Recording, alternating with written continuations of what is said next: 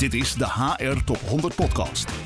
Met vandaag als gast. Mijn naam is Martijn Scheen en ik ben sinds twee, bijna twee jaar directeur HR van de Wageningen University Research. Oké, welkom Martijn. Fijn uh, om, je te, uh, om je te spreken. Dankjewel. We gaan vandaag in gesprek voor de HR Top 100 podcast. En dit jaar richten we ons specifiek op HR in tijden van corona. Ja, de coronacrisis heeft heel veel teweeg gebracht. En we zijn heel erg benieuwd hoe dit bij de WUR was. Uh, maar wellicht kan je eerst de Wageningen University and Research uh, ja, nog wat verder toelichten. Waar staan jullie bijvoorbeeld voor als organisatie? Ja, ja ik zal eerst uh, toelichten hoe, hoe de organisatie is, is ingericht. Het bestaat eigenlijk uit twee delen, de hele WUR. Aan de ene kant hebben we de universiteit, die, die masters en bachelors en onderzoekstrajecten aanbiedt aan, aan meer dan 10.000 studenten uit binnen- en buitenland. Dus die, dat deel van de organisatie bestaat uh, uit, uit professoren, docenten, PhD'ers. En aan de andere kant, dat is de Wageningen Research kant, hebben we uh, een deel van de organisatie waar meer toegepast wetenschappelijk onderzoek wordt uitgevoerd in opdracht van bijvoorbeeld het bedrijfsleven of een ministerie. Zeg maar een soort van ingenieursbureau wat gekoppeld is aan, um, aan, uh, aan de universiteit. Um, ja, je zegt ook van waar staat de WUR voor? Als organisatie hebben we een hele duidelijke focus. Um, en die is hoe zorgt de WUR uh, in de wereld voor gezonde voeding en een betere leefomgeving. Gebruikmakend van de kennis van, uh, van natuur. Dus het kan gaan over bijvoorbeeld hoe halen we meer voedingswaarde uit bijvoorbeeld eendenkroos of insecten. Dat is, dat is bijvoorbeeld een onderzoek.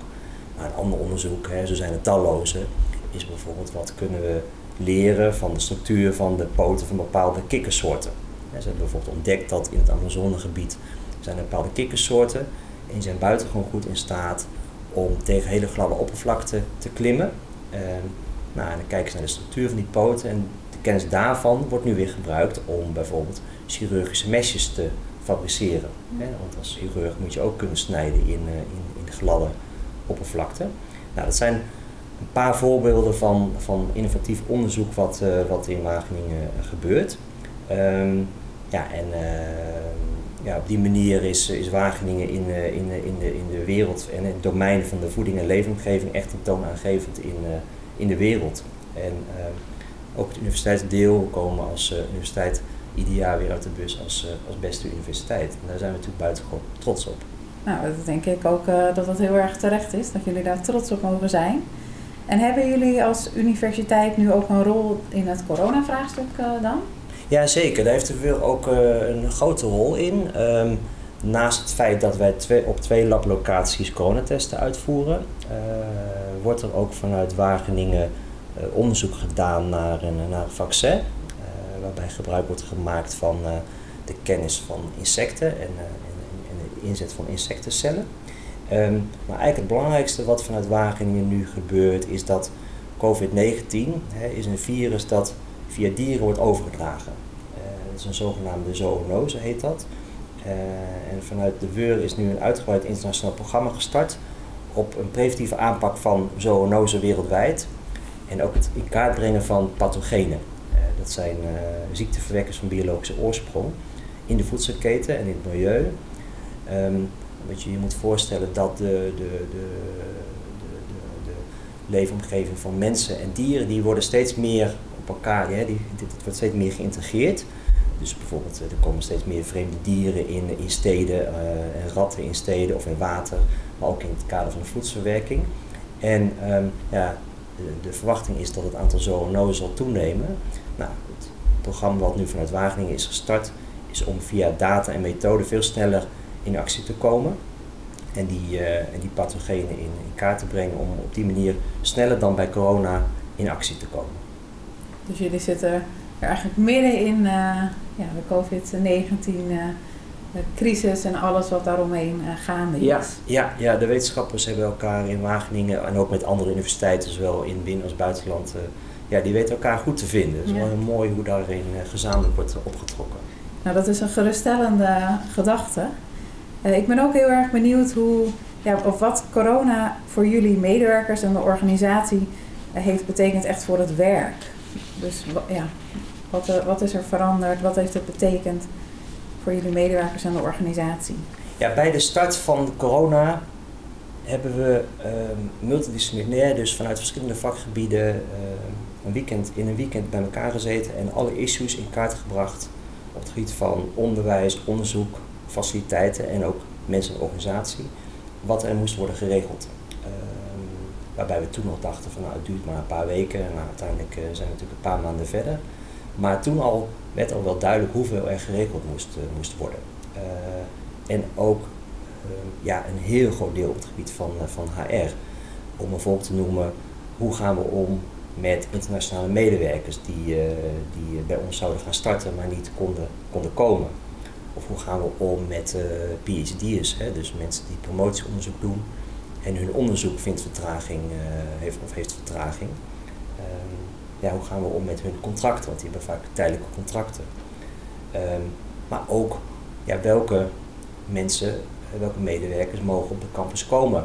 Uh, om bijvoorbeeld bij, bij planten en dieren die, die, ja, die onderhoud behoeven, om daar, daarbij aanwezig te mogen zijn op een veilige manier. Nou, zo zijn we, uh, uh, hebben we heel veel dingen moeten, moeten regelen. En dat is ook in, uh, in, in relatief kort tijdstip, sorry, dat is ook in relatief kort tijdsbestek allemaal op poten gezet.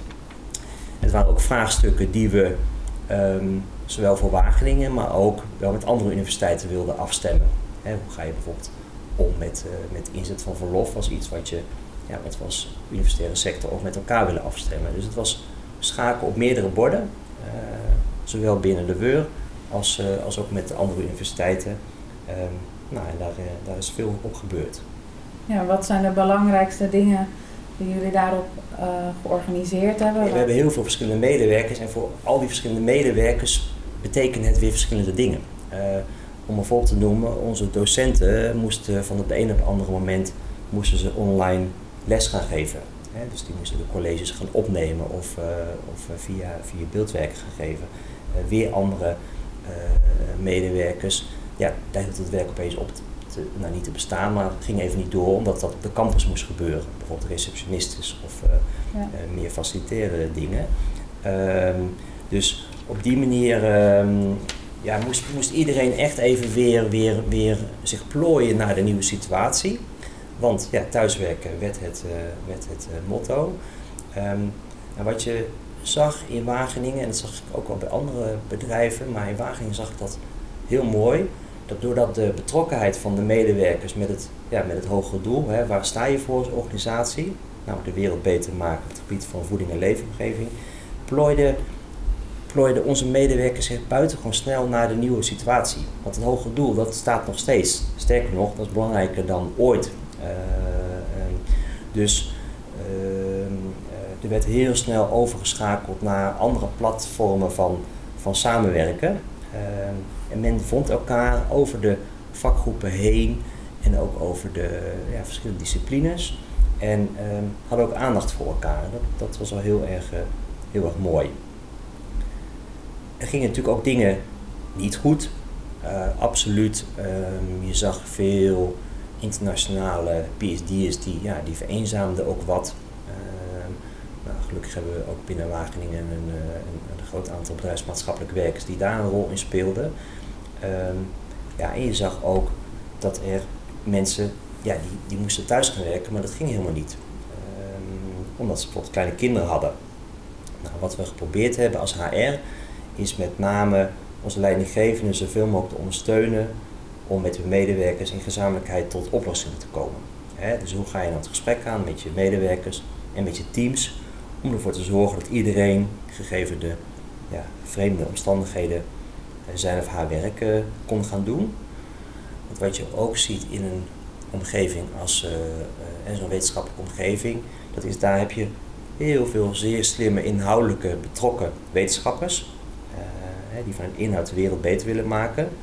Maar vaak zie je ook dat dat uh, ja, moeilijk samengaat met heel goed people management. Klinkt wat onaardig en er zijn ook zeker uitzonderingen, maar uh, ja, weet je, ze zijn, ze zijn geen people manager geworden. Bijvoorbeeld leerstoelgroephouders die opeens leidinggevende worden, die zien dat meer als corvée dan als, uh, als uh, hun ambitie om manager te worden.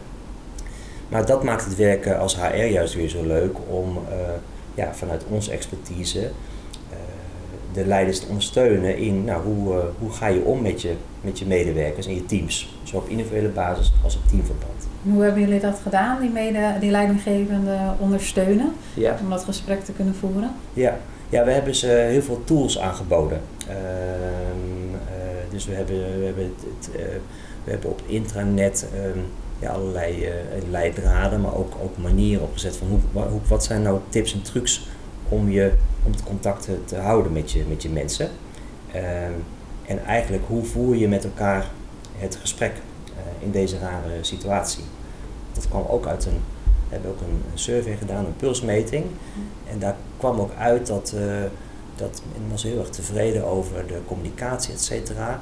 Maar ja, men wilde ook wel weten van ja, maar hoe, wat wordt er van mij verwacht in teamverband? Dus voor leidinggevenden was er nog meer een rol om daar, uh, daar duidelijk in te zijn. En wat het leuke is, is dat wij um, vanuit onze HR-strategie al aan het inzetten waren op hoe voer je, voer je nou met meer regelmaat en, en continu vanuit gelijkwaardigheid gesprek met elkaar als leidinggevende en medewerker.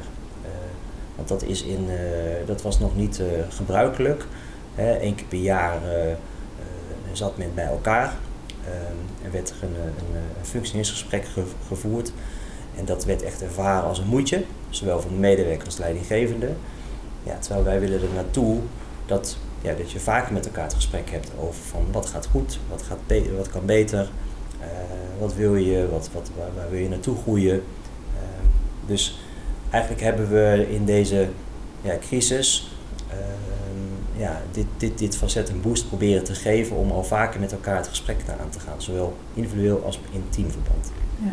Dus wat ik je eigenlijk hoor zeggen is, we waren al bezig met een transitie naar meer continu met elkaar in gesprek. En door uh, corona, de coronacrisis was er eigenlijk nog meer behoefte aan een ander soort leiderschapsstijl en meer met elkaar in contact te komen. Dus dat Ja. heeft nog meer, nog meer extra een boost eh, Ja, Ja. gekregen. klopt. En, en hoe pak je dat dan aan hè, met die leidinggevende? Want je zei, we hebben tools ge- ingezet, we hebben surveys opgepakt. Maar ik kan me ook voorstellen dat dat is een ander soort eh, leiderschapsstijl bijna die zij aannemen. En, ehm, en dat is best wel lastig om je dat toe te eigenen. Helemaal als je dan ook nog op afstand zit. Ja, dat was, ook, dat was ook lastig. Maar wat je wel zag was dat door het beeldwerk, en dat ontdekte ook iedereen, dat de frequentie van overleg die nam wel toe. Ehm, ik merkte het ook met mijn eigen team. Hè. Eh, ik, ik spreek één keer per week met mijn eigen team. Maar ja, toen, toen we allemaal thuis moesten werken, gingen we twee tot drie keer per week even kort zitten. En kon je via beeldwerken eh, de dingen met elkaar bespreken. Ehm, en dat soort dingen hebben we gepromoot om veel vaker bij de, bij de start van de week of de dag ja, met elkaar het gesprek te hebben over wat gaan we nu doen als team. Ehm, en, en, en wanneer, eh, ja, wanneer eh, spreken we elkaar weer aan eh, op wat we hebben bereikt. Dus je zegt eigenlijk, goh, ehm, corona heeft ook iets in werking gesteld dat eigenlijk heel positief was voor onze organisatie. Heeft corona nog meer positieve effecten gehad? Ja, we hebben, we hebben zoveel mogelijk geprobeerd om, ehm, om corona, wat natuurlijk een verschrikkelijk iets is, maar eh, ten positieve te benutten. En andere, ik heb nog twee voorbeelden op HR-gebied. Ehm, wat er namelijk ook gebeurde was dat er medewerkers waren voor wie het werk opeens wegviel. Terwijl op andere plekken juist door corona veel meer werk was. Hè? Bijvoorbeeld het laatste op IT-gebied. Nou, wat we toen als HR hebben gedaan is dat we een, eh, in een hele korte tijdsbestek een online platform hebben ingericht waar vraag en aanbod van werk kon worden gematcht. Dus eh, leidinggevenden of teams die extra klussen hadden, die konden dat aanmelden. En medewerkers die ja, opeens meer tijd hadden, vanuit huis bijvoorbeeld, eh, die konden daarop inschrijven. Ehm, en we hebben dat Matchpoint genoemd. En ehm, nou, vanaf het eerste begin ging dat heel erg goed en is het een groot succes geworden.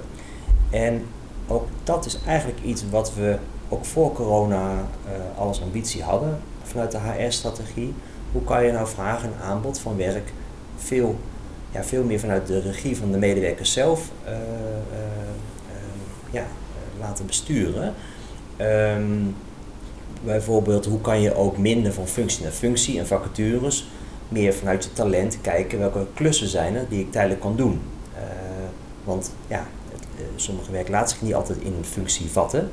Dus als je het werk veel meer gaat organiseren van project naar project of van klus naar klus in plaats van functie naar functie, waarbij medewerkers zelf hun vinger kunnen opsteken en kunnen aangeven van nou, ik heb dan dat talent, ja, dan, dan matcht dat vraag en aanbod van werk mooi.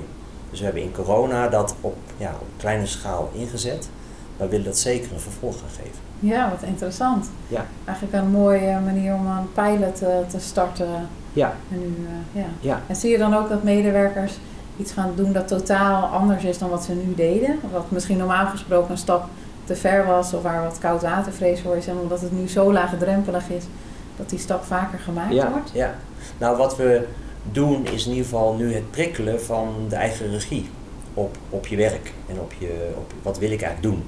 Uh, en dat dat laagdrempeliger maken. Uh, dus dus um, medewerkers moeten daar nog even aan wennen, want die zitten in een bepaalde functie en die kijken dan wel welke vacatures zijn er. Maar nu kan je veel laagdrempeliger kijken van, hé, hey, is dat wat voor mij? Uh, vind ik dat leuk om te doen? En misschien wil ik daar wel een vervolg aan geven. Dus het, heeft een, het geeft een boost aan, aan ons, een van onze strategische thema's, namelijk het regie pakken op je eigen loopbaan en, en je eigen werkgeluk en werkgezondheid. Ja, mooi. Ja. Uh, mooi voorbeeld. Dankjewel Martijn voor dit interessante gesprek. Leuk om een kijkje binnen te krijgen bij de WUR. Heel graag gedaan. Dit is de HR Top 100 podcast.